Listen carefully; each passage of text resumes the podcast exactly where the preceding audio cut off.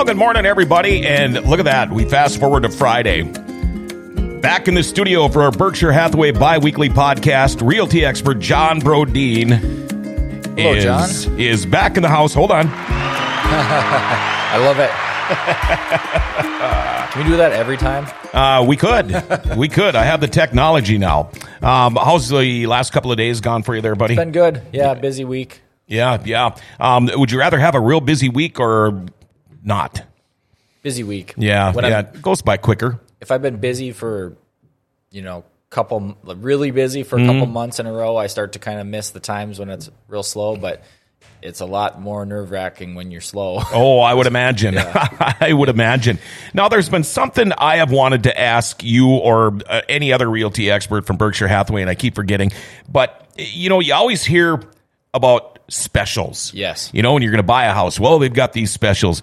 Now, I don't even really know what a special is, but it seems like a lot of people are afraid of the word specials.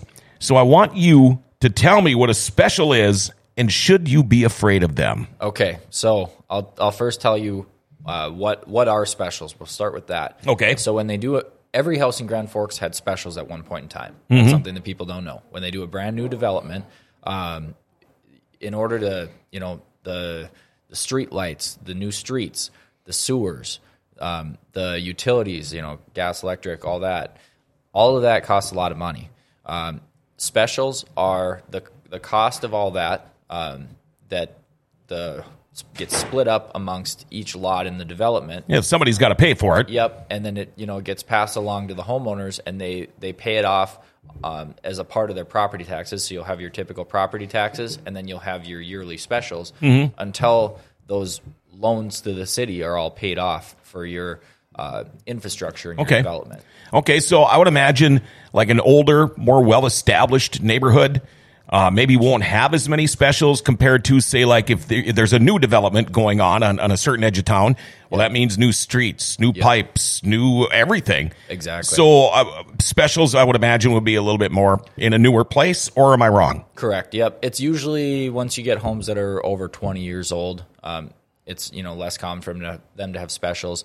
You'll have some specials in certain neighborhoods from when they redid the streets. Let's say they had to repave the streets, or let's say they had to you know put in new uh, storm sewers or Yeah. So I suppose like the really older neighborhoods, you might run into some more specials. and and they're going to be very small in comparison to the specials paid when you when they 1st Mm-hmm. develop an area. Um, you know, like when they did the LED street lights, you probably got a small amount assessed to you there. Um, sh- and, and people say, should I be scared of specials? No, you just need to know what they are. If you don't know what they are, they might look like a hidden cost. Let's say you're looking at homes in the uh, two hundred and seventy thousand dollar price range, um, and you see a, a new home listed at two hundred and seventy thousand.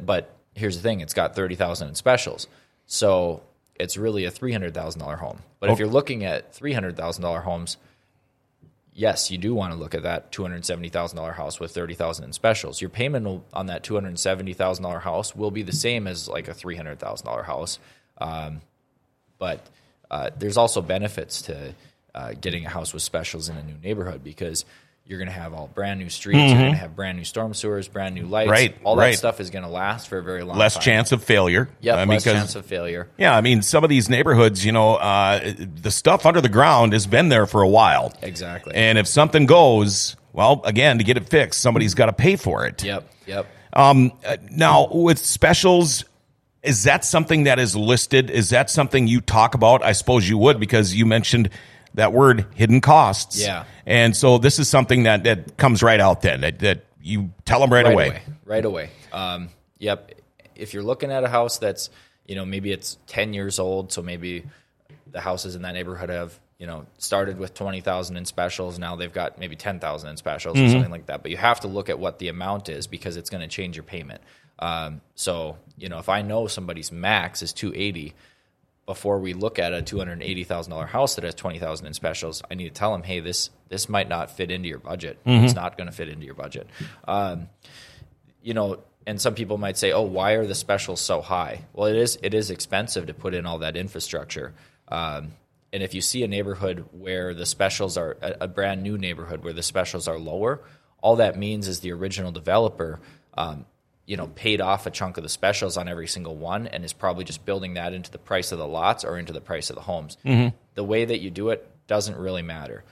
Now here's here's something for homeowners. So we get asked this every now and then: Should I pay off my specials? It might sound good. Oh yeah, my house has no specials. I paid off the specials. Let's say you, every other house in the neighborhood has. Um, let's say you bought the house for two eighty, and it's it started with twenty thousand in specials, and all the other houses in the neighborhood are roughly in the same range with the same amount of specials. So if I pay that entire twenty thousand dollars, I've got twenty thousand dollars that I want to, you know, put towards something. I pay off the entire balance of the specials, and then I'm going to be selling my house soon. Well, I'm going to need to sell it for at least three hundred thousand in order to recoup that Sure. money that I put into the specials. And a buyer might see value there, um, but again, you're trying to sell your house for three hundred thousand. All the other comps have sold at two eighty, and you need that appraiser to give you dollar for dollar of what you put into the specials. And I've talked to a few different appraisers, and each one they, they kind of have different opinions on it. Not all appraisers will give dollar to do, dollar for dollar value on the specials. So it, now you need your house to appraise for twenty thousand dollars higher than all the other ones. That's no guarantee. So it's a safer bet if all the other houses in your neighborhood have specials. Put that money towards your mortgage instead of your specials, um, because it's less of a risk. Okay. Now, want- yeah. this might sound like a really dumb question, but say you pay your house off. Yes. Um, would it be smart to to not pay the specials and just pay the house off, or are you better off just getting it all done? depends when uh, how long you're going to live there. Mm-hmm. If you're going to live there for a long time, um, until the you know if you're going to live there for as long as it would take to pay the specials off to begin with, yes, uh, then pay them off. Doesn't matter for either way. Okay, because it- the comps are all going to have paid off specials by the time you sell anyway. Okay, and, and another dumb question, possibly here for you, Jon. Um, say your mortgage is two thousand a month, Sure. um, and you have twenty thousand dollars in specials. How much of a difference does that make on your mortgage? Can you come up with that number, or even you know maybe a in the ballpark? That's a good question. Um, it might be like it's pretty common. Let's say there's twenty thousand in specials. Mm-hmm. Um, let's say twenty five thousand in specials. It might be pretty common for it to be like three thousand a year. Okay, um, or something like that. okay. Yeah. So it's really not that noticeable.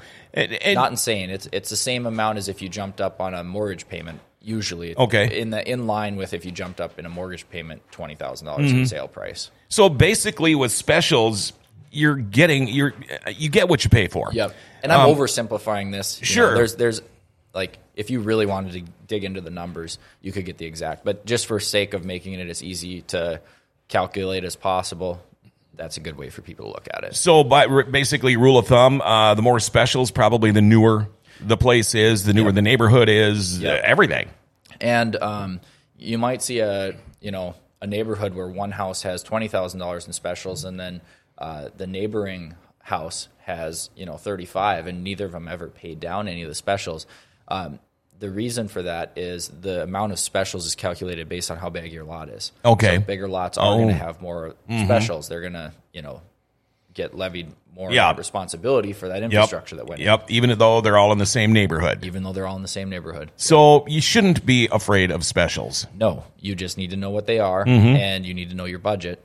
And tons and tons of people uh, where they want to they want to look in the three hundred thousand dollar price range should be looking at those two hundred and eighty thousand dollar houses with twenty thousand in specials because you're getting a brand new house. Mm-hmm. Um, the neighborhoods are very nice. Uh, you know, less and less to worry about when you get that new of a house. Yeah. Um, there's tons of positives to it. So just because a house has specials doesn't mean you should rule it out. Okay, so uh, again, getting back to uh, say you move into an older neighborhood, no specials, but you're taking that chance. Yeah. Um, it's like owning a car. You know, you get up to that close to 200,000 miles or whatever, and it, you know you've had great luck with the car, the years you've owned it, but it's getting about that time where something could happen, Yep. and it probably won't be a cheap fix. Yeah. So it, it's better off to have just that that that safety in your mind, knowing, well, we should be good. I mean, we should be good for as long as we live in this house. Uh, and when you talk about that, we're talking more about house stuff rather than because w- let's say they do have to repave your street. it's not going to be very expensive Mm-hmm. per person, specials wise.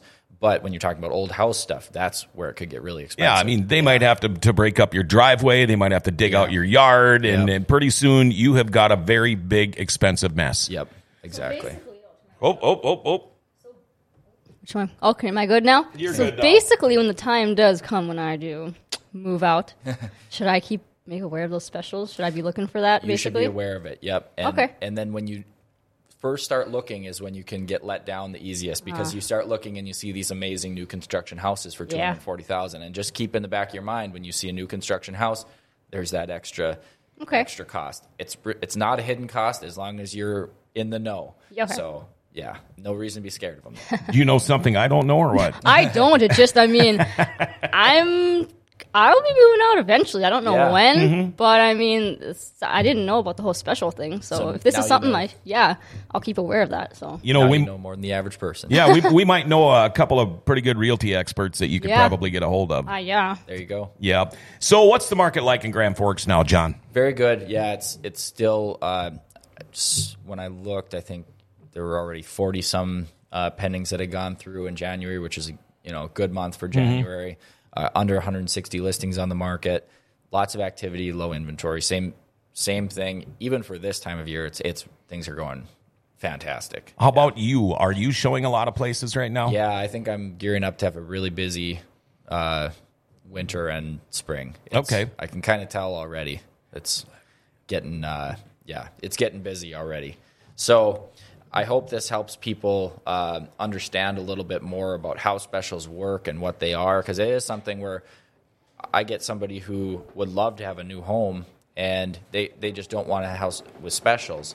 You can't really get those two things. And if if you got something with no specials and it's new, it just means the price is built in to the house. There's no free lunch to have all brand new infrastructure. So, do you think this actually will change somebody's mind? Um, say they're looking. I, I like to use like the Riverside Park area. Yeah. uh, is a good older established neighborhood. Yes. Um, do you think specials are enough to change somebody's mind? Maybe they found a place they really like down in the older neighborhoods. Would that change their mind enough to to move maybe to a new house on the south end? Um, you know, the people who like those Riverside uh, Park neighborhood houses, you love the charm of an old house. You love the tall trees in the neighborhood, the super established neighborhood. So it's it's really two completely different things. I mean, um, sometimes there are a lot of people out there who love the old houses. They love Sure. the, the the charm of a Reeves Drive neighborhood or a or a Riverside Park neighborhood, and they wouldn't move for the world. So I think you're talking. You might be talking about two different types of home buyers. Okay. But you do see people change. I mean, uh, it's it happens all the time. So some people are really stuck on the old house charm. Other people are like, well, you know, the old houses do come with their inconveniences. The layouts on these new homes are fantastic. They're the most efficient layouts. You know, huge Sure. closets, big bathrooms, open living spaces, um, nice big garages. You know, wide, large lots. Well, you know, let's face it, people are not getting smaller No. uh, with history. I mean, when I when I look at, m- at my dad, you know, the average height back then was probably about five foot ten. Yeah. Uh, now five foot ten, uh, you're not very big for a guy. Yeah. Uh, my first house that uh, we bought in Grand Forks, narrow, tiny little staircases, small bathrooms, everything like that. And that's when you start to notice, wow, these old houses aren't that big. No. Uh, and when I moved into my new house, completely different. But Yeah. um, I also, this brings me to some people we know uh, bought a new house. The new one's uh, across from uh, the Alerus. Okay. Across the field there. Yep. Uh, nice new neighborhood, nice new houses. I don't think they lasted two years, and they ended up moving down in Riverside area because they said that the house had no charm. Uh, it- it's like it didn't have its own identity, Mm. you know, kind of thing. And they're way happier now. I mean, they got a smaller house, smaller everything, but they're glad they made the move. So Yeah. everybody's a little different. It's all about what you make it to. Mm-hmm. The, and the other thing is, like you're saying, people are, are aren't getting smaller. The amount of stuff we have is not getting Yeah. Mm-hmm. smaller either. So you see the garages get bigger. You see the closets. The closets when you look at a 1940s home Oh, yeah. compared to uh, something built after 2010, the closets are so much bigger. Mm-hmm. Oh, yeah. Walk-in closets everywhere, tons of extra storage. I mean, closets are big enough now. You can make a bedroom out of them, out of some I've of these. them. Yeah, I've seen them. Seriously. and and and I would always lo- I keep saying I want a bigger garage uh, or another garage. Yep. But then again, all that's just it, it's just like an extra storage closet for me, but with Yeah. bigger crap and more crap. Yeah, you- you, you're not going to get an attached three stall garage. I don't think anywhere in one of those No. 1945 and older neighborhoods. Yeah. I mean, there might be a handful and a couple here and there, but You'd probably have to add on to the back of the garage or something because Yeah. you know a lot of the yards aren't that big either, and I suppose there's ordinances and variances where you have to stay so far away from the neighbors or whatever. yeah. And the other thing people really like is the they do the you know the nice uh, floor drains and the high garage Mm-hmm. ceilings in these three stall garages. Um, that's a big difference between you know like the 70s 60s Yep. garages versus these new ones. Yep, I used to uh, actually build garages for a living. Okay. So you know and, yeah. and we always built our garages on one layer of block. Oh. just to bring them up a little bit. Yep. Uh, especially if you're in a city and your garage is in the alley.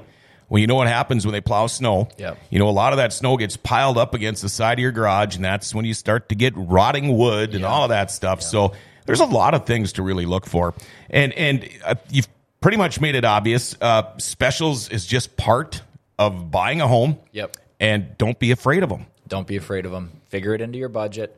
Look at it with a with a level head. Be open minded with it. If you don't want a new house, you don't want a new house. If you want a new house, you just need to budget accordingly, um, and you can get all the benefits of brand new infrastructure, wider streets, all this nice stuff. It comes at a cost. You need to know what you're looking at. Um, but all like educated buyers know this and they budget accordingly. So, How many houses are you currently showing?